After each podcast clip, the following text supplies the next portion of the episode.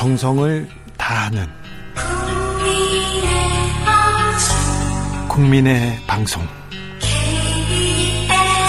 KBS 주진우 라이브. 그냥 그렇다고요.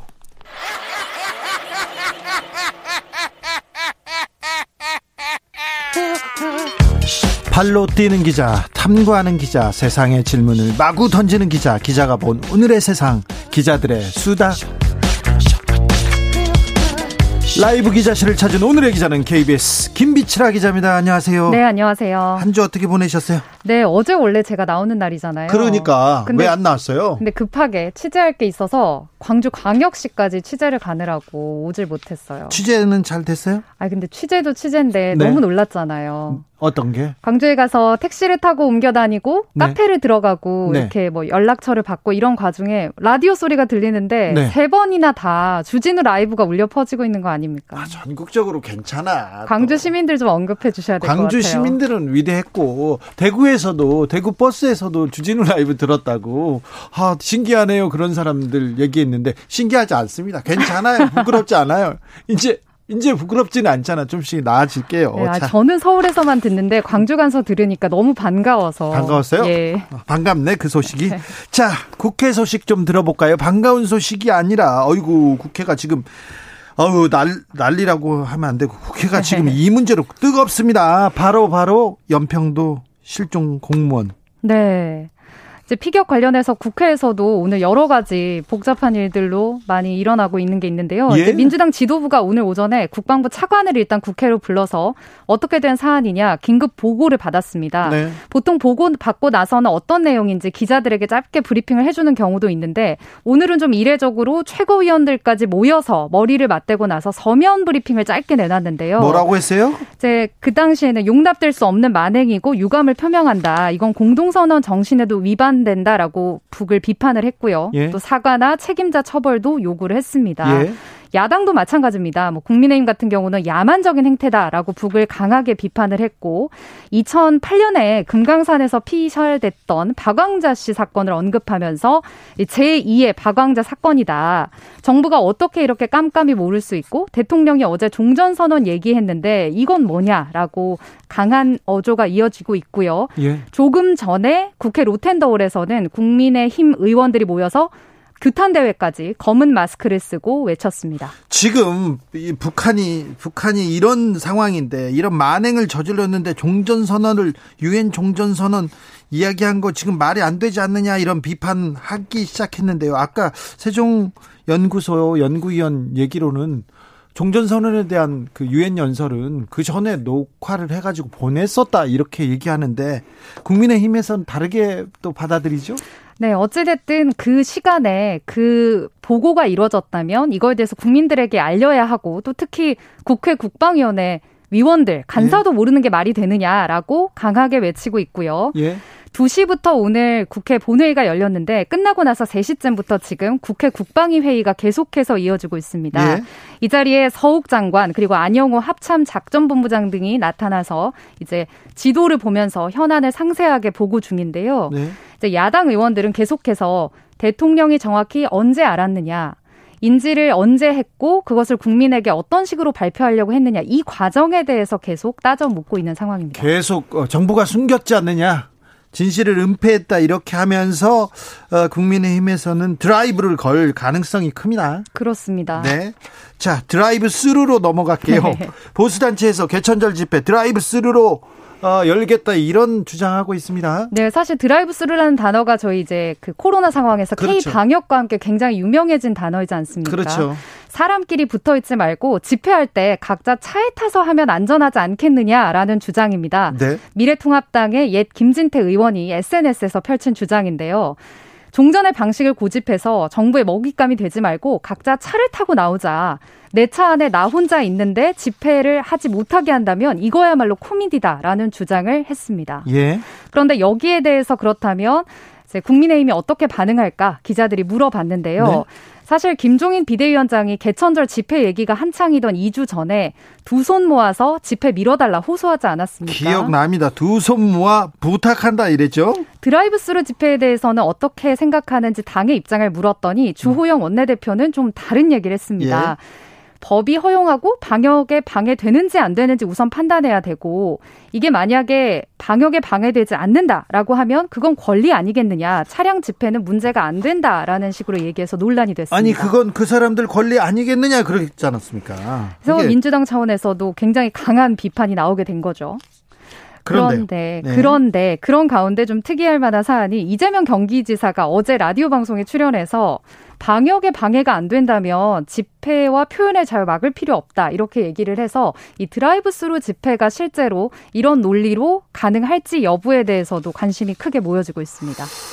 법적으로 지금 이 시기에 문제가 없나요? 아, 뭐차 타고 지나가는 가는 거야 문제가 없겠지만 차 타고 지나갈 수만도 없잖아요. 사람들이 많이 모이면 일단 교통 체증이 있고 중간에 화장실 가야죠. 중간에 밥은 먹어야죠. 중간에 모여서 또 어디 가서 얘기할 거 아닙니까? 그렇죠. 그리고 같은 차량 안에 몇 명이 타느냐를 일일이 따져 물을 수도 없는 상황이고요. 예? 그런데 지금의 집시법상 차량 시위에 대한 명확한 규정들은 없는 상황입니다. 다만 2007년 대법원 판례를 통해서 경찰이 얘기한 거는 당시 차량 두 대가 현수막을 담고서 신고하지 않고 시위를 했는데 이걸 대법원이 맞다고 했다. 따라서 이후에 경찰은 차량 시위도 집회로 보고 있습니다. 차량 두 대만 모여도 집회네요, 이게? 그렇습니다. 그래서 이번에도 차량 한 대를 최소 1인으로 본다면 지금 코로나 상황의 서울시 방침에 따라서 10대 이상의 행진이나 집회는 당연히 금지를 할 것이다. 라는 게 현재 경찰의 입장입니다. 예? 오늘 김창룡 경찰청장의 경우도 불법 집회로 명시가 됐는데 강행을 하면 현장에서 체포하겠다. 정세균 총리도 오늘 아침에 어떤 변형된 방법으로도 집회하는 것을 용, 용납하지 않겠다. 이렇게 거듭 얘기했습니다. 그래도 개천절에 드라이브스루 집회 열겠다고 하는 사람들이 있고요.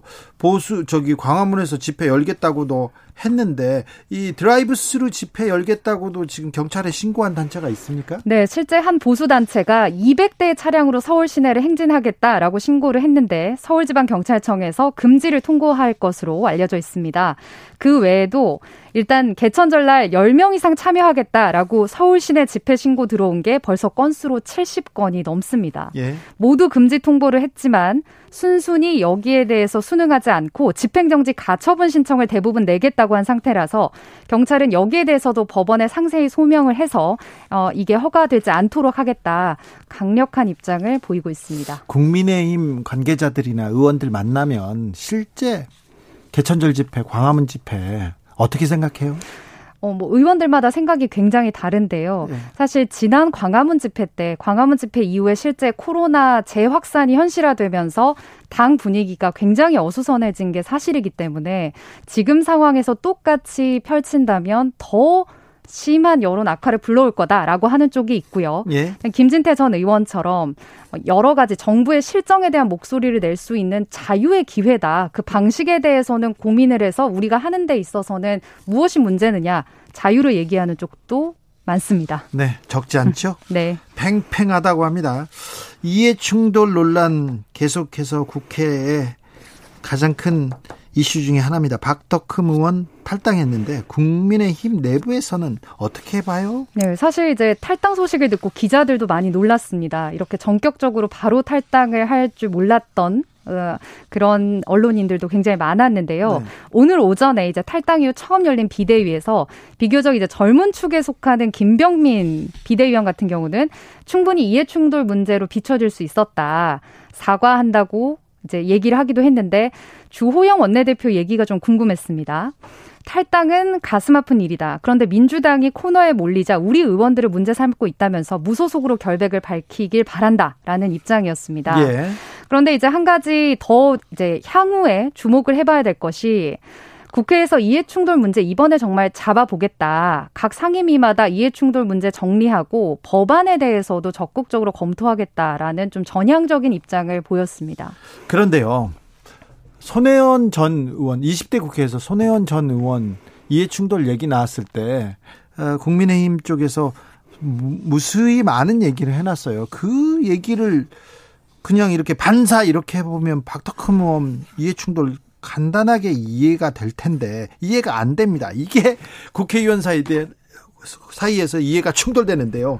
이 이해 충돌 방지법 국회의원들의 역할 그리고 하는 일에 조금 태클을 걸 수도 있지 않을까 그런 생각을 의원들이 하기 때문에 국회 문턱 넘기 쉽지 맞아요, 않을 거예요. 맞아요. 이해 충돌 얘기는 사실 국회에서 매번 지적되는 단골 메뉴인데 네. 말씀하신 것처럼 안 되는 게 여야를 떠나서 의원마다 각자 생각이 다르고 네. 관련된 얘기들이 정말 다르기 때문이죠. 내가 또 걸릴 수도 있어 이런 네. 또 우려 있어요. 그리고 이제 이해 충돌을 만약에 법으로 규정을 하게 되면 예를 들면 판검사 출신은 법사위를 못 가고 언론인 출신은 과학방송통신위원회를 못 가고 이렇게 된다면 뭐 예를 들어서 비례대표 출신이라거나 전문성 전문성을 살릴 수 없게 되지 않느냐 그런 문제는 또 어떻게 할까 또 이런 얘기들이 나오고 있어서 입법까지는 어떤 방식으로 실효성을 살리면서 이해충돌을 방지할지는 고민이 많이 필요한데 고민을 할까도 사실 미지수죠. 그죠?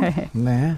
이상직 의원도 탈당했는데 이거 이거에 대해서는 또 또 얘기가 많을 텐데요. 네, 일단 오늘 탈당을 선언했습니다. 네. 국회 기자회견을 열고서 개인과 가족 문제로 심력 끼쳐서 사과드린다. 더 이상 당에 빼를 끼치지 않고 의혹을 성심성의껏 소명하고 돌아오겠다라고 얘기를 했습니다. 근데 이제 그러면서도 억울함을 호소한 부분이 계속 얘기하지만 미지급 임금을 해결하려고 매각 대금을 헌납했다. 그런데도 계속 내 탓을 하기 때문에 그 부분은 억울하다라고 하면서 소명을 하겠다는 의지를 또 강하게 밝히기도 했습니다. 네. 국회의원이어서요. 그리고 또 사주여서 이런 또 해고 노동자들은 얘기하는 측면이 있죠. 네. 여기까지 볼까요? 네. 오늘도 감사했습니다. 기자들의 수다 KBS 김비치라 기자였습니다. 네, 고맙습니다. 김춘정 님이 부산 택시에서도 주기자 목소리 들려 이렇게 얘기하는 사람도 있고요. 다른 동네에서도 들리는 버스 기사님들 얘기해 주십시오. 라디오 정보센터 다녀오겠습니다. 정한나 씨.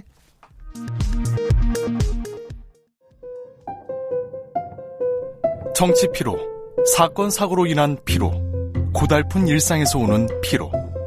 오늘 시사하셨습니까? 경험해 보세요. 들은 날과 안 들은 날의 차이. 여러분의 피로를 날려줄 저녁 한 끼 시사. 추진우 라이브.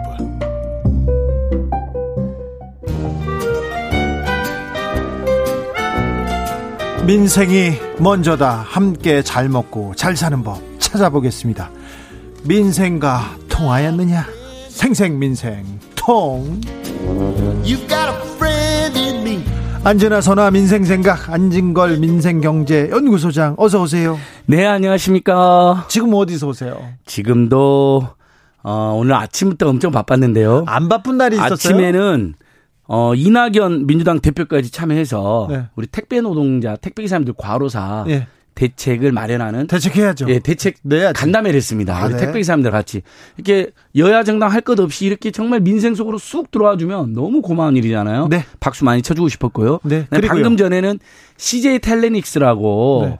LG 헬로비전, 네. 알뜰폰이나 케이블 방송하는 LG 헬로비전 상담사들인데 이분들을 또 대기업답지 않게 간접 고용 상태를 유지를 하고 있습니다. 외주 용역을 줬어요. CJ가 예, 이제 LG 헬로비전으로 더 큰 대기업으로 갔잖아요. LG로 갔죠.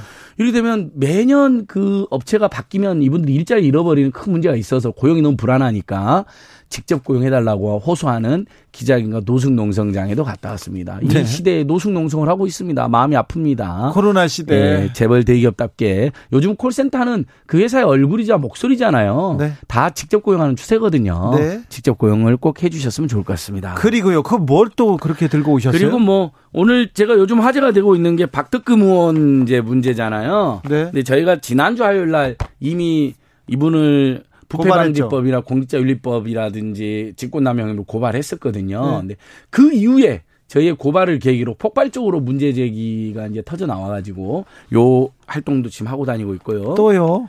되게 또, 어, 그 다음에 또 검찰이 내내 우리 나경원 의원 비리 의혹을 수사 안 해가지고 문제가 크게 됐었잖아요. 네. 근데 국회에서도 문제 제기라고 국민들의 여론도 한 1년이 돼도 뭐 했냐는 여론이 비등하니까 지난주 금요일 날 네. 우리 또 라이브 방송 이후에 금요일 날 검찰이 저를 불러서 정말 우리 국민들께서도 놀라실 텐데 거, 검찰 고발인 주소만 열번째 고발인 주를 제가 받았습니다. 이번엔 좀 다르던가요? 네, 좀 달랐습니다. 좀 달랐어. 총 13번의 고발이 있었는데요. 그동안 검찰이 4번 고발인 수사만 한 다음에 아무것도 안 했습니다. 네. 그다음에 경찰에 제가 다시 하니까 경찰이 3번 고발인 조사를 했어요. 네. 그 사이에 검찰이 이제 저 말고 두 사람을 부른 적이 있어서 아홉 번 하고 이번에 저를 열 번째로 불렀는데 기네스북에 올라갈 것 같아요. 그래요? 특정 사건에 피고발인은 조사를 안 하고 고발인만 열 번 했는데 이번엔 분위기가 확실히 좀 달랐습니다. 그래서 압수수색 영장도 발부를 그 신청을 했는데 법원에서 기각돼 가지고 지금 어, 굉장히 아쉬운데 어쨌든 아드님 비리 의혹, 따님 비리 의혹, 스페셜 올림픽 코리아와 관련된 각종 채용 비리 의혹, 사학 비리 의혹 이번에는 어 제대로 수사를 받아서 국민들 앞에 어, 당당히 수사 결과를 내놔, 내놔야 된다 이렇게 촉구하고 있습니다. 알겠어요. 알겠어요. 한 번 물어보면 질문하면 답변이 술술술술 수도꼭지처럼 나와요. 제 마음은 음. 이런 그 박덕금 의원 같은 경우는 지금 탈당 선언했는데 이분은 탈당을 할 게 아니라 탈의회를 하셔야 될 분인데요. 네. 이런 데도 가 있지만 제 마음은 제2차 재난지원금 네. 국회 추경이 통과됐잖아요. 7.8조 규모로. 아쉬운 게 많습니다. 저는 자. 이제 민생 경제 살리기가 전공이니까 그 민생을 그, 그 이야기를 많이 준비해 왔습니다. 민생을 좀 살펴보겠습니다. 고요한님 귀에서 피해나는 시간 돌아왔군요. 그렇습니다. 맞습니다. 하지만 조금만 조금만 들으면 피가 되고 살이 되고 민생의 보탬이 됩니다. 9772님은 퇴근 시간 앞자리에서 동영상 실시간으로 정치하고 계시네요. 그냥 정치 중이라고요. 주진우 라이브가 인기가 많네요. 얘기했습니다. 자, 코로나 시대에 어려움 겪고 계신 소상공인 자영업자 목소리 듣고 어, 시작하겠습니다. 4041님, 역삼동에서 10평짜리 식당하고 있습니다. 이번 음. 달까지 다섯 개, 다섯 달, 다섯 달째 월세 못 내고 있어요. 그냥 삶 자체가 힘듭니다. 이런 의견 주셨고요. 김진희님, 자영업자입니다. 작년 7, 8월 대비해서 마이너스 50%인데요. 저만 그런 건 아니겠죠. 네. 전옥수님은 화장품 가게 1년 됐어요. 오픈하자마자 코로나 아이고, 하루 종일 앉아 있어도 손님은 없고 임대료와 관리비 등 나가야 될 곳은 꼬박꼬박 나가야 하니 새벽 알바, 나, 알바 나가고 있어요. 아침 7시부터 10시까지 빵 만들고 가게 열어서 하루 종일 라디오만 듣고 있어요. 슬퍼요. 이런 의견 주셨습니다. 지금 예. 네 우리 소상공인 자영업자 매우 힘든데요. 어, 상가 임대차 보호법 개정안 잠깐 좀 살펴 주실 예. 방금 전에 뉴스에 소상공인 연합회가 실효성 없다고 지적을 했잖아요. 예. 자, 그동안에는 조세 경제 사정으로 임차인들이 너무 힘들 때 주택 임대차도 그렇고 상가 임대차도 그렇고 감액을 청구할 권리가 있었습니다. 예. 이게 근데 사문화돼서 사용이 안 됐던 것이죠. 네. 근데 이번에 통과된 법은 좀 더 명확하게 재난 상황, 전염병 재난 상황도 감액을 요청할 수 있는 근거를 명확히 한 겁니다. 네. 그러니까 앞으로 이제 법원이나 상가임대차 분쟁 조정위원회 같은 데 가면 우리 임차인에 좀더 유리하게는 작용할 텐데 방금 뉴스에 나온 소상공 연합회 실효성이 없다고 한 게 그게 의무 조항이 아닙니다. 네. 그래서 이게 너무 아쉽습니다. 왜냐하면 자 주진우 임차인이 앉은 걸 임대인한테 방금 전에 그 애절한 사연으로 6개월 동안 지금 장사가 안 돼요. 매출이 50% 좀, 줄었어요. 좀 깎아주세요. 네, 깎아주세요. 저한테 했는데 앉은 걸 임대인이 네. 아주 착한 분이거나 사정이 괜찮으면 그래요. 30%라도 깎아봅시다. 이렇게 해서 상반기에 착한 임대인 캠페인이 있었던 거잖아요. 예. 근데 실제로 여기에 동참하지 않은 임대인이 훨씬 많습니다. 많죠. 근데 임대인들도 할 말은 있습니다. 그냥 이 방송 듣는 임대인들도 계실 테니까 뭐냐면 건물을 대출 받아 갖고 사가지고 이자를 많이 낸다거나 뭐 이런 사정이 일부 있을 수 있는 거죠. 본인도 그게 월세 소득이 그 전체 소득의 전부라거나. 네. 그래서 그래서 정부가 어떻게 해줬냐면 임대료를 100만 원 깎아주면 연말에 50만 원은 세금으로 환불을 해줍니다. 네. 이건 어 하반기에도 마찬가지고요. 그러니까 좀 더 적극적으로 해야 되는데 또 이런 반론을 주시더라고요. 제가 지금 제안하고 있는 방책은 이거잖아요. 자, 영업이 정지됐자 임차인이 방역 문제 때문에 그럼 그분은 매출이 영원이니까 임대 영업도 동시에 정지가 돼야 된다는 거예요. 그러면 임대료도 영원이 되는 거잖아요. 매출이 영원이니까. 네. 다만 관리비는 어, 임대인하고 임차인이 뭐 반반씩 낸다든지 이렇게 할 수가 있는 것이고요. 근데 그럼 임대인이 뭐라 하냐면 아니 내가 건물 그렇죠. 대출을 받았는데 권혁호님이 네. 이런 의견 주셔서 건물주는 또 무슨 죄예요? 맞습니다. 건물주도 대출 많아요. 그래서 그렇게. 그래서 저희가 지금 어떻게 설계를 하고 있냐면요. 그러면 그분들이 대출을 대부분 은행에 주택담보대출, 건물담보대출을 받았잖아요. 그 이자도 영원으로 정지를 시켜줘야 되는 겁니다. 왜냐하면 이것은 개인 사정이 아니잖아요. 네. 방역이라고 하는 공동체의 건강 때문에 강제로 영업이 금지되는 거니까. 예. 자, 임차인이 영업 금지면 임대인도 영업이 자동으로 금지되고 그 다음에 그 사람들의 채권자들의 이자도 금지되는 특별한 조치를 해줘야 되고요. 세금도 좀 깎아줘야죠. 맞습니다. 다, 그리고 임대인들의 경우는 임, 한 푼도 못 받는 거잖아요. 그거에 대한 아, 문제가 있기 때문에 연말에 일면 재산세나 임대소득세 일부를 어, 소득공제주나 세액공제 주는 걸로 설계가 됐는데 이런 관련 법률이 많이 제출되고 있거든요. 오늘 통과된 법은 그게 통과된 건 아니고 그냥 어, 제, 어, 코로나 같은 전염병 상황에서 임차료를 깎아달라고 할 수 있는 권리가 있다라고만 그것만 추가가 된 겁니다. 네. 근데 권리가 있다라고 확인했기 때문에 이제 임차인들께서는 이렇게 하시면 됩니다. 이제 건물주에게 법도 통과되시 좀 도와주세요라고 정중하게 요청하고요. 그래도 요청하는 게 응하지 않으면 소송을 걸면 시간이 오래 걸리잖아요. 돈도 많이 들고 서울시나 경기도나 법률구조공단 산하에 있는 상가 임대차 분쟁 조정위원회에다가 상가 네, 임대차, 임대차 분쟁 조정위원회 그냥 120으로 물어보시면 됩니다. 120으로나 물어보셔 가지고 분쟁 조정위원회 연락을 하면 거기서 분쟁 조정을 해줍니다. 그러니까 주진 임차인하고 안진걸 임대인을 불러다가 네. 이제 이렇게 흔히 말하는 이제 네고시에이션도 하고 서로 상의도 하고 그러면서 서로 입장도 들어보고 그래서 제가 최근에 따끈한 정보를 갖고 왔는데요. 서울시 상가임대차 분쟁 조정위원회 전화해 보니까 실제 임대료를 감액해 달라는 조정이 급증하고 있고요. 네. 몇 사례는 성사가 됐답니다. 잘 되고 있어요. 임대인이 처음에는 거절했다가 서울시가 나서서 중재를 하는 거예요. 서울시나 경기도나 그렇죠. 법률공에서 아니 임대인 선생님께서도 법에 이런 임차를 깎아달라는 근거 규정이 있다. 관해서 또 얘기하면 예, 그리고 또 지금 네. 너무 어려운 상황 아니냐. 그러니까 일부라도 깎아주시는 게 좋겠다고 공고했는데 말 그대로 공고거든요. 네. 거부할 수도 있어요. 네. 근데 수용한 사례가 지금 몇 개가 나오고 있는 거예요. 네. 그러니까 역시 함께 사는 대한민국에 대한 많은 국민들의 동참이 있는 건데 어, 이 부분은 아무튼 법으로 통과됩니다.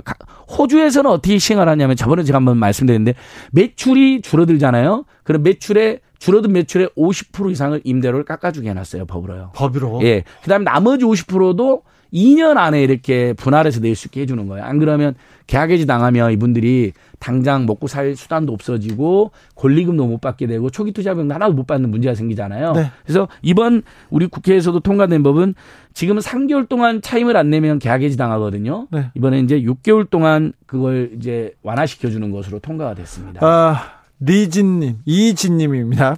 이곳 호주는 호주에서 바로 문자 왔어요. 어, 이거 듣고 예. 올 4월부터 9월까지 6개월간은 주택 융자나 모든 론, 모든 대출을 은행에서 홀드했습니다. 많은 도움이 되었습니다. 아, 그렇죠. 그러니까 이자를 안 받아줬다는 거잖아요. 그렇죠. 그렇죠? 그러니까 이런 코로나 비상 상황에서는 모든 경제 주체들이나 채권자, 특히 힘이 센 집단들 있잖아요. 상대적으로 채권자, 네. 임대인, 재벌 대기업, 그 다음에 프랜차이즈 본사 이분들이 나서야 됩니다. 이번 2차 재난연금에 제가 제일 열받는 게 뭐냐면요. 원래 전 국민한테 통신비 지원해지고 했는데 결국 야당이 반대해서 35세에서 64세가 깎여버렸잖아요. 네. 자, 이 사람들은 3인 가구 6만 원, 4인 가구 8만 원 기다리고 있다가 지금 그것도 작은 돈 아니잖아요. 4인 가구 8만 원이면. 안 준다니까 기분 나쁘 굉장히 기분이 나쁜데 언론이 되게 웃긴 건요. 처음에는 통신비 지원 해준다고 막 공격을 했거든요. 네. 이번에는 일부 35세, 64세가 못 받는다고 또 공격을 하는 거예요. 그렇죠. 언론의 그런 행태는 정말 우리 더 라이브에서 다시 한번 지적해보고요. 그래서 자, 이번에 건물주들도 나서라는 법이 통과됐잖아요. 자. 우은식 의원이 지금 전격적으로 프레, 페이스북에 제안했고 저도 계속 제안한 건데 통신 3사가 35세에서 64세에 네. 2만 원씩만 깎아달라는 겁니다. 통신 3사가 이건 고통분담해라는 겁니다. 그런데 그러면 5천억 정도가 듭니다. 네. 그다음에 만 원을 깎아주면 2,500억이 듭니다. 그런데 통신 3사 지금 코로나19 시대에 영업이가 매출 급증하고 있거든요. 네. 나몰라라 하고 있습니다. 나몰라라. 어떻게 이럴 수가 있습니까? 지금 이 방송 들으시는 통신 3사의 직원분들한테는 죄송하지만 아무래도 결정고라에 있는 네. 임원분들, 사장단들은 정말 동참해 주십시오. 그러니까 돈 많이 버니까. 예, 1년의 영업이익이 3조, 3조 5천억. 네. 그다음에 최근에 상반기 영업이익 매출액 다 급증했고요. 네.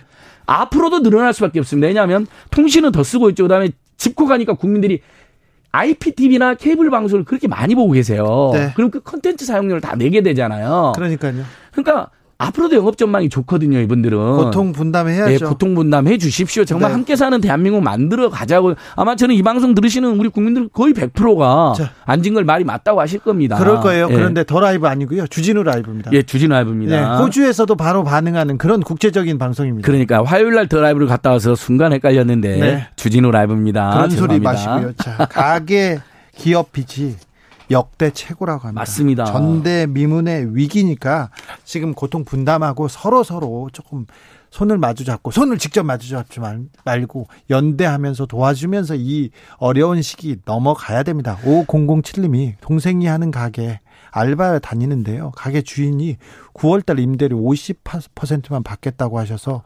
재난지원금으로 충당할 수 있다면서 너무 기뻐하는 모습 보니까 와 너무 다행이네요. 그러니까 지금 영업금지 업종은 20 200만 원, 네. 영업 제한했던 데는 100, 150만 원, 그다음에 매출이 줄어든 데는 100만 원이 나오잖아요. 특고 프리랜서는 상반기에 150만 원 받았던 분은 50만 원 더 나오고 상반기 한 푼도 못 받았던 분들은 200만 원이 나오고 개인 택시 기사님들 100만 원 받기만 했는데 이 방송 들으시는 법인 택시 기사님들 한번 웃어 주세요. 100만 원 대부분 지급받는 거로 통과됐습니다. 네. 그다음에 어 미취업 청년 상태에 50만 원 추가로 나오고요. 그다음에 우리 방송이 하나 해낸 거 있어요. 제가 계속 이야기했던 게 아니 초등학생들까지만 주면 중학생 학부모들은 굉장히 서운하다. 왜? 고등학생들만 해도 혼자서 밥을 해 먹기도 하고 차려 먹기도 하고 비대면 수업도 혼자 하지만 중학생들만 해도 혼자 밥 먹거나 비대면 수업하는 거에 서 부모님들 걱정이 많이 해가지고 맞벌이 부부 중에는 뭐 엄마나 아빠가 뭐 휴가를 내고 학생을 도와주는 이런 일이 많았거든요. 근데 중학생은 이번에 그래서 어 초등학생까지는 50만 원. 그다음에 중학생 아닙니다. 이제 갑자기 지금 금액이 헷갈리는데요. 네, 아, 죄송합니다. 초등학생하고 미착 아동은 20만 원, 네. 중학생 학부모들은 15만 원이 지급이 됩니다. 얼마 이거 서민 가정에 큰 도움이 되겠습니까? 자. 그래서 중학생 학부모들도 좀 웃어 주시면 좋을 것 같습니다. 네, 할 말이 많아서 먹고 싶은 것도 네. 많은 안진골 소장과 함께 하고 있습니다. 자, 두 번째로 이거 궁금해 하는 사람들 많았어요. 2차 재난 지원금 어떻게 받을 수 있어요? 추석 전에 어떻게 받아야죠? 예, 자 그냥 기다리십시오. 기다리는데? 지금 이미 소상공인들은 지급 대상인 경우에 네. 문자가 오고 있습니다. 그냥 그래요? 정바우 소상공인 지원센터에서 뭐 기한은 영업 금지 업종이니까 200만 원, 기한은 영업 제한 업종이었으니까 150만 원. 근데 아직 문자가 안 왔다는 민원이 이제 섀도하고 있는 그럼 거예요. 그럼 온라인 신청해야 되네. 예. 그러니까 아직 문자가 안 온 섀도하고 있는 그 이유는 너무 지금 대규모 인원들한테 문자를 발송하다 보니까 지연이 되나 봐요. 네. 오늘 내일 기다리시면 아마 문자가 다 올 것이고요. 네. 그다음에 그러면 이제 소상공인 지원센터에서 이분들은 계좌 등록을 해야 되잖아요. 그러면 이제 어 추석 전에 지금 어디가 추석 아, 방금 말씀드린 어 취약계층 아니 저소득층 취약계층 저소득층도 중위소득 75% 이하면 사인가구 좀 100만 원으로 받는데요. 자, 추석 전에 소상공인들은 28일, 29일쯤에 다 지급이 되고요. 그다음에 상반기에 150만 어, 원 특수고용 노동자들 프리랜서 받았다고 했잖아요. 이분들은 추가 신청하지 않아도 50만 원이 통장으로 바로 들어오고요. 네. 계좌가 변경된 경우에만 지방노동사무소에 정부에 알려주시면 됩니다. 네. 계좌 변경하면서 그대로 들어옵니다. 28, 네. 29일에요. 그 다음에 아까 미취학 아동 20만 원, 초등학생 20만 원 들어온다 그랬잖아요. 요것도 이미 이분들이 아동수당을 받는 계좌하고 스쿨뱅킹 계좌가 있어서 28, 29일쯤에 들어옵니다. 다만 중학생들은 추석 이후에 네. 지급이 되고요. 중학생들은 추석 이후에 자 그러니까 가만히 기다리고 있다가 온라인 전용 사이트 있지 않습니까? 세희망 자금 전용 온라인 사이트 가서 조금 신청하면 되고 기다리면 된, 된다. 소상공인 지원센터로 문의하셔도 되고 방금 온라인 사이트도 있고 그다음에 서울시 같은 거나 경기도는 120으로도 전화하면 친절하게 안내해 주십니다. 정은미 님께서 오늘 문자 받았어요. 100만 원 신청했어요. 이런 오. 문자 주셨고요. 0302님은 자영업자인데요. 코로나 때문에 상황이 어려워서 아르바이트를 하는 하는데 사대 보험 가입이 되어 있다고 지난번에는 긴급 고용 안정 지원금 못 받았어요. 이번 2차 지원금 못 받는지요 물어봅니다. 아르바이트 하는데 사대 보험이 가입돼 있어. 예. 그러면은 2차 지원금 못 받습니까? 아, 이 재난지원금 1차는 모두가 받았잖아요. 2차 네. 재난지원금 기본적으로 직장 노동자나 알바는 받을 수가 없습니다. 아, 이번에는? 네, 이번에는 더 어려운 계층에게 더 많이 주는 거로 되어 있어서 네. 소상공인하고 특수공인과 프리랜서, 그다음에 미취업 청년, 초등학생, 중학생 아이들까지 미취가동까지. 다만 법인 택시 기사님이 근로자인데 노동자인데 예외적으로 포함되어 있는데 개인 택시가 지급을 받는데 개인 택시보다 통상적으로 더 어려운 법인. 택시는 왜 제외가 됐느냐라는 여론이 비등하면서 추가됐습니다. 근데 당연히 그러니까 35세, 64세 통신비좀 못 받는 계층이나 알바도 사실 특수공노동 프리랜서 못지않게 이러면 알바 시간이 줄어든다거나 알바 거리가 줄어든다는 문제가 있잖아요. 근데 이분들이 노동자다 보니까 못 받는 것이죠. 이런 아쉬움이 있습니다. 네. 근데 이거... 만약에 특수고용 노동자다. 뭐 예를 들면 레미콘 기사다. 그다음에 보험 설계사다. 뭐 골프장 캐디님들이다 이런 분들 있잖아요. 네. 어, 그다음에 또 택배 기사님들 다 특수고용 노동자 이분들은 지금 그 150만 원 지원 대상이 됩니다. 근데 이분들도 다 받는 게 아니고요. 어, 기본적으로 소득이 25% 감소한 게 증명이 돼야 됩니다. 네. 그러니까 이제 이번에 어쨌든 노동자분들은 한 그 아이가 있는 노동자들은 지원이 되는데 초등학교 20만 원, 중학교 30, 15만 원이라 했잖아요. 네. 아이가 없는 알바 노동자들이나 일반 노동자 못 받으니까 1차 재난 지원금에 비해서 굉장히 그분에 대해서 비판을 제기하는 분들이 꽤 있으신 거죠. 네. 2081님 문자입니다. 소상공은, 소상공 지원은 조건이 맞지 않아서 제외되고, 자녀 둘 다 고등학생이라 제외되고, 아. 통신비는 나이 제한 때문에 제외되고, 참 이것이 정당한 판단인지 그냥 속으로 삭히고만 있습니다. 이런. 그러니까 소상공인 지원은 뭐냐면 기본적으로 매출이 줄어드는 게 입증이 돼야 돼요. 네. 특수고용 노동자하고 프리랜서는 25%가 줄어드는 게 입증이 돼야 되고 네. 소상공인은 일부라도 줄어드는데 25%까지 아니야. 아무튼 줄어들어야 돼요. 늘어나면 안 되니까 그분이 제외되신 건데 다만 방금 너무 저기 절망하셨는데 고등학생이니까 못 받는 거 맞잖아요. 다만 고등학생은 통신비 지원은 됩니다. 16세에서 35세, 34세까지는 되니까요. 부모님은 안 된다고. 예, 부모님은 이, 65세 이상이면 되는데 65세 아래이니까 안 되신 건데 아이가 둘이니까 정말 죄송한데 올 4만 원 받게 되는데요. 그거라도 일단 받으시고 힘 더 내시기 바랍니다. 네, 네. 예. 기운 내십시오. 임태영 님이 조그만 상가를 갖고 있는데요. 그걸로 생활하는데 월세가 잘 안 들어오고 그래서 생활이 어렵네요. 이런 네. 의견 주셨어요. 그러니까 작은 상가를 가지고 있는 분들이 이제 그 임대료가 연체가 되고 있는 거니까 그분들도 네. 어려운 거죠. 그러니까 에, 정말 빨리 코로나19를 극복하고 어쨌든 연체되는 상황이라면 뻔히 상황 아시는 거잖아요. 네. 예를 들면 어렵지만 임대를 좀 감액해 주시고 연말에 50% 세금으로 환급 받는 것도 방법이니까 여러 가지 지혜를 함께 사는 지혜를 발휘해 주실 것을 당부드려 봅니다. 5276님이 순천에서도 주진우 방송 개인 택시 41년째 일하고 있는데 주진우 방송 듣고 있습니다. 얘기하고 있습니다.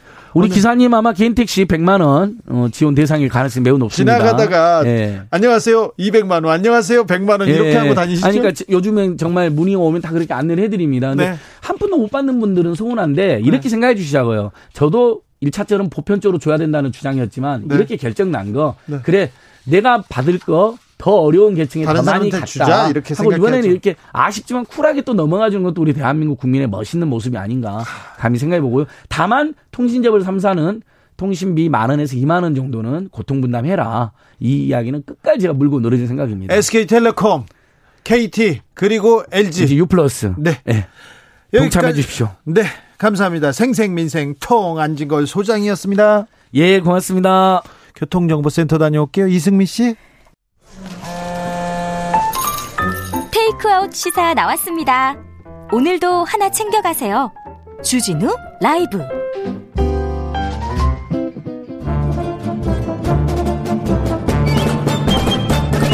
여기도 뉴스, 저기도 뉴스. 답답한 시사 뉴스 속에서 가슴이 답답하죠. 뇌 휴식을 드리는 시간입니다. 한 주에 한 권 맛있는 책을 만난다. 책의 맛. 김갑수 평론가님 어서 오세요. 네, 안녕하세요. 정선태 교수님 어서 오세요. 네, 안녕하세요. 잘 계셨죠? 네. 네. 글로벌 인문 지역 대학장, 글로벌 인문 지역 대학장. 외국인 학생이 많습니까? 네, 요즘 많습니다. 많죠. 특히 저희 한국어문학부의 경우에는 네. 유학생과 한, 한국 학생 비율이 반반쯤 됩니다. 유학생들이 그러면 유학생들이 공부하는 거하고 한국인 학생들이 공부하는 게 아무래도 차이가 있는데 유학생들이 잘 따라옵니까? 잘 따라오는 학생들도 있는데 네. 그래서 어려움이 있죠. 네. 어, 클래스를 나눠요, 아니면 같은 데서 해요? 나누는 경우도 있고 함께하는 경우도 있습니다. 음. 뭐 고어, 의문론, 어휘론 이런 거 나오면 굉장히 어려워할 텐데. 왜, 네. 왜 그래서 어 교수들도 힘들어하는 어, 부분이 있고 한국말로 수업하겠죠? 그럼요, 당연하죠. 음, 그리고 학생들도 어려워하는 그 부분이 있는데 에, 필요에 따라서 나누기도 하고 실력이 되면 함께 하기도 하고 그렇습니다. 네. 근데 각 대학마다 그 유학생들을 어떻게 가르칠지 이래저래 고심이 많은 걸로 알고 있습니다. 네, 고민이 좀 고민을 해야 되, 됩니다. 당연합니다. 순간적으로 제가 깨달았는데 네. 여기 앉아 있는 우리 셋이 몽땅 국문과 출신이네. 네. 그런 일 별로 없는데. 굽는과. 뭐, 네. 네. 자, 어, 김갑수 선생님, 잠시 짬이 나면 뭐 하세요? 한 두어 시간 날 때 있지 않습니까? 요새는 거의 모든 시간이 짬이어갖고 네. 옛날엔 바쁜 적도 있는데 짬이 나는 뭐 많지만 저는 예전에는 이제 제 좋아하는 취미생활에 많이 집중을 한 편이었지만 네. 지금은 안 그래요. 그제 강아지를 네. 그러니까 생명을 끔찍하게 사랑하게 됐는데 그 사람이 아니어서 유감이고 네. 어떻게든 강아지랑 많은 걸 함께 시간을 보내려고요. 네, 어떻게든. 정선태 선생님. 저는 하늘 바라보는데 푹 빠졌어요. 지금이요. 네. 요새 요새 진짜 네. 하늘 봐야 됩니다. 그 하늘 바라보는 그 위치, 장소에 따라서 정말 달라지고요. 그리고 시간에 따라서 색깔들이 다 달라지고요. 맞아요. 그리고 어 뭐랄까 구름의 상태에 따라서 네. 정말 하늘의 무늬들이 에, 천변만 만화하는데 아 근데 그 얘기 들으니까 그 천문학 우리나라에서 그 꽤 이제 활동가적으로 활동하는 학자로 이태영 씨라고 있어요. 네네. 네. 꽤 오래됐잖아요, 그 네. 그 양반이. 그분이 정선, 영월 뭐 하여튼 이런 좀 높은 데서 음. 별을 보는 캠프나 모임 같은 거를 몇십 년 전부터 해왔거든요. 네, 네, 있었죠 그런 캠프. 네, 근데 그 갔다 온 친구들 얘기 들어보면 막 인생관이 뒤바뀌는 체험을 한대요. 근데 전 사실 못 가봤어. 네. 별 보는 얘기 하니까 진짜 그렇게 하면 제대로 보는 거거든요. 천문 저는 소백산에서 봤었는데. 아 했었구나. 네, 천문대에서 별 보고 있으면요. 그야말로 사람이 좀 질적 변화를 겪는 거예요. 어, 인생관이 바뀐데 네. 하여튼. 저는 아프리카 취재 갔을 때 음. 아, 프리카에서 봤던 별. 아. 다르죠. 남아공에서 봤던 별 그리고 저기 중동 사막에서 봤던 별. 음. 아, 각별하겠네요. 네. 저는 말레이시아에서 봤던 별. 음. 거의 적도 근처잖아요. 별의 위치가 다릅니다. 다. 아 그래요? 당연하죠. 네. 제가 분위기 좀 깨는 얘기 할까요? 하지 마세요. 아니, 아니, 그 웃기는 얘기야. 옛날에 아주 옛날에 이제 데이트를 하는데 음. 어딘가에 갔는데 정말 하늘에 별이 꽉 찬 것처럼 가득 차 있었거든요. 네. 근데 그녀가 뭐라 그러냐면 야, 하늘이 피부병 걸린 것 같다. 참 시적이다. 에이, 시적이다. 네. 김은아 님이 자연은 예술가예요. 그렇습니다. 특별히 아름다운 하, 구절을 마구 쏟아내는 계절이 있는데 바로 지금입니다. 지금입니다. 바로 지금의 네. 가을 하늘입니다. 네. 지금 시간 내셔서 가을 하늘 좀 쳐다보시고 좀 걸으시고 이렇게 그래야 됩니다. 아, 지금 노을 지는 풍경이 금방 들어오기 전에 봤는데 기가 막힙니다. 아, 네. 네, 너무 아름다워요. 네. 근데 옛날에는 몰랐어요. 이렇게 하늘이 예쁜지, 나, 나, 그 하늘빛이 고운지 이런 생각 한 번도 안 했는데 요새는 하게 되는 걸 보면 나이 먹었나. 자, 오늘 책은요. 네, 오늘은 오래전부터 어, 만지작거리고만 있었습니다. 네. 칼세간의 창백한 푸른 점입니다. 네. 어, 우주에 대해서. 네, 원제가 Pale Blue Dot인데 네. 어, 벨벳 언더그라운드라는 네. 밴드가 부른 Pale Blue Eyes, Eyes 때문에 되게 익숙하게 네. 네, 좀 와 닿을지도 모르겠습니다. 제가 코스모스와 더불어서 정말 아끼고 좋아하는 책입니다. 아, 칼 세이건. 아, 자, 천체 물리학자라고 얘기해야 되나. 아무튼 나사에서도 굉장히 기여를 하고 그랬는데 이분 쓰는 글이요. 정말로 시예요? 네, 시 같은 부분이 많아요. 우주에 네. 대해서 얘기를 하고 그러는데 코스모스에서도 그랬고 이 창백한 푸른 점에서도 보고 그러는데 아 이분이 대학교에서는 인문학을 맞습니다. 공부하다가 이렇게 전체 그렇죠. 물리학으로 네. 넘어가서 네. 네. 그래서 이렇게 보는 과학을 이렇게 설명하는 과학을 보는 눈이 굉장히 따뜻합니다. 네. 아니 그러니까 우리가 뉴턴에 대해서 알, 알 수밖에 없고 수학, 수학을 배우니까 뭐 갈릴레오니 뉴턴이니 뭐 그 전에 또 근데 케플러니 음, 음. 아인슈타인까지 와도요. 그들의 저작을 읽는 일은 거의 없는 거예요. 예. 누가 아인슈타인의 상대성 이론을 책으로 읽겠습니까? 그렇죠. 근데 어, 그런 우주에 대한 관점, 우주에 대한 설명을 대중이 읽을 수 있게 만들어 놓은 아주 엄청나게 그, 그때 뭔가를 바꿔 놓은 존재죠. 네. 아마 과학, 특히 천문학에 대한 그 대중들의 패러다임을 많이 바꿔놓은 책 같아요. 그렇죠. 이 책을 딱 펼치면은 서문이 방랑자들인데 어, 라이너 마리아 릴케의 그 다섯 번째 비가가 딱 인용, 인용돼 있어요. 그러나 말해다오 이 방랑자들이 누구인지 하고 난 다음에 첫 문장이 우리는 애초부터 방랑자였다.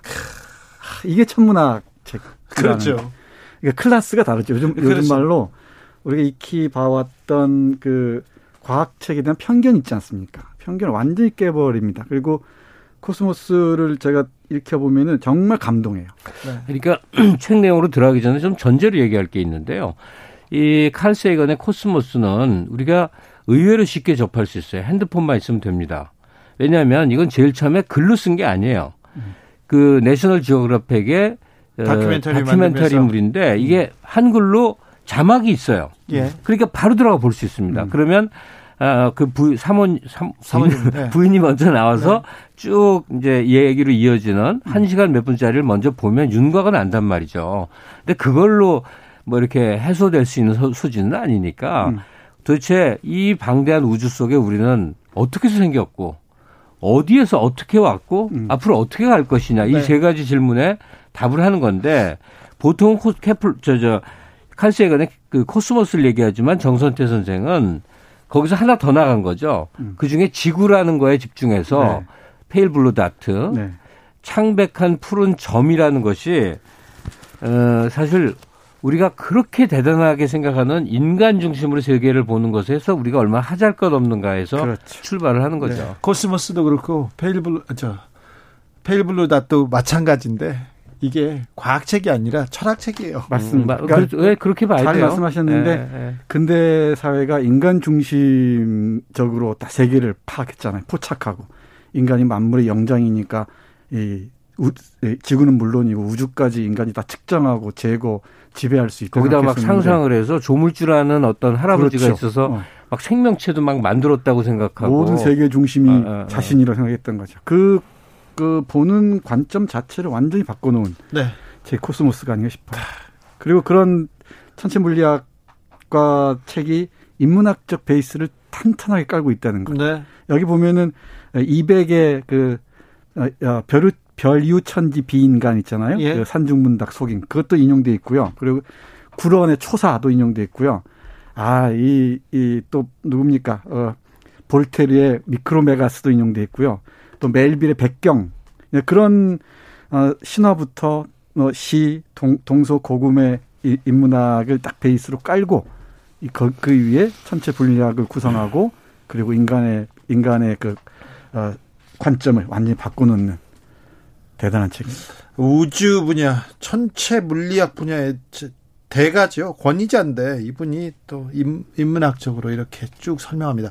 어, 책을 읽기 난 책 싫어 그런 분들이 있으면 그 엘고 전 미국 부통령이 있습니다. 이분하고 지금 칼세이건하고 절친이었는데 이분이 만든 불편한 진실이라는 다큐멘터리가 네. 있어요. 네. 음. 다큐멘터리가 있고 또 어, 아까 말했던 칼 세이건이 직접 참여했던 다큐멘터리가 있습니다. 그걸 보고 또 이 그걸 보면요 자연스럽게 이 책으로 넘어갑니다. 그리고 음. 그러다 코스모스로 다시 가게 돼 있어요. 읽은 사람도 다시 갑니다. 네. 저도 어, 이책 읽고 다시 지금 코스모스로 또 갔어요. 네. 네. 그리고 어, BBC에서 제작한 그 칼 세이건 제자가 그 어, 내레이션을 하는 어, 육부작인가도 있습니다. 코스모스 네. 함께 보시면은 어, 정말 가까워질 수 있을 것 네, 같습니다. 우리 한국의 설민석 씨도 다뤘는데 그래요? 이분은 굉장히 그 예능 이분도 이제 식견이 있는 사람인데 네. 재미에 치중을 한 거예요. 그래서 설민석으로 코스모스를 끝내버리면 좀 아쉬움이 있다. 그 얘기를 하고 싶어요. 만사 고고님이 창백한 푸른 점 여러 번 펼쳤는데 완독한 적은 없었어요. 몇 페이지 읽다가 마음에 드는 페이지가 있으면 읽고 또 넘기다가 읽고 음, 싶을 때 음. 읽어도 참 좋아요. 그러면 네. 이거 좋아요. 맞는 얘기인데. 과학자가 소설도 잘 쓰고 글도 잘 쓰고 반칙 아닙니까? 이거 네. 이거 이분은 석학이고요. 그냥 이 사람, 석학이죠. 이 사람 지금 그래 방금 쓰신 분이 얘기한 그 소설이 그 컨택트죠. 네. 영화 그 네. 조디 포스터 나오는 네. 거. 아, 이거 되게 기분 무지하게 이상해지는 영화죠, 그. 네. 그, 그, 소설 원작을 쓴 거죠. 저는 칼 세이건 컬렉션을 다 갖고 있는데 네. 아 정말 글 잘 씁니다. 자, 30권이 넘, 넘을 네. 텐데. 아, 번역된 것만. 자, 아. 자, 몇 개 부분 좀 볼까요? 네. 내용 좋습니다. 아, 내용이 너무 좋은데 금방 네. 청취자께서 말씀하신 대로 이 책을 처음부터 끝까지 다 읽으시려고 애쓰지 않아도 됩니다. 그림도 구경하시고 눈에 띄는 몇 문장 아, 한두 단락을 보셔도 좋을 것 같은데 네. 에, 무엇보다 이 책 전체를 관통하는 핵심이 되는 문장 같아요. 어, 이 부분 읽어 보겠습니다.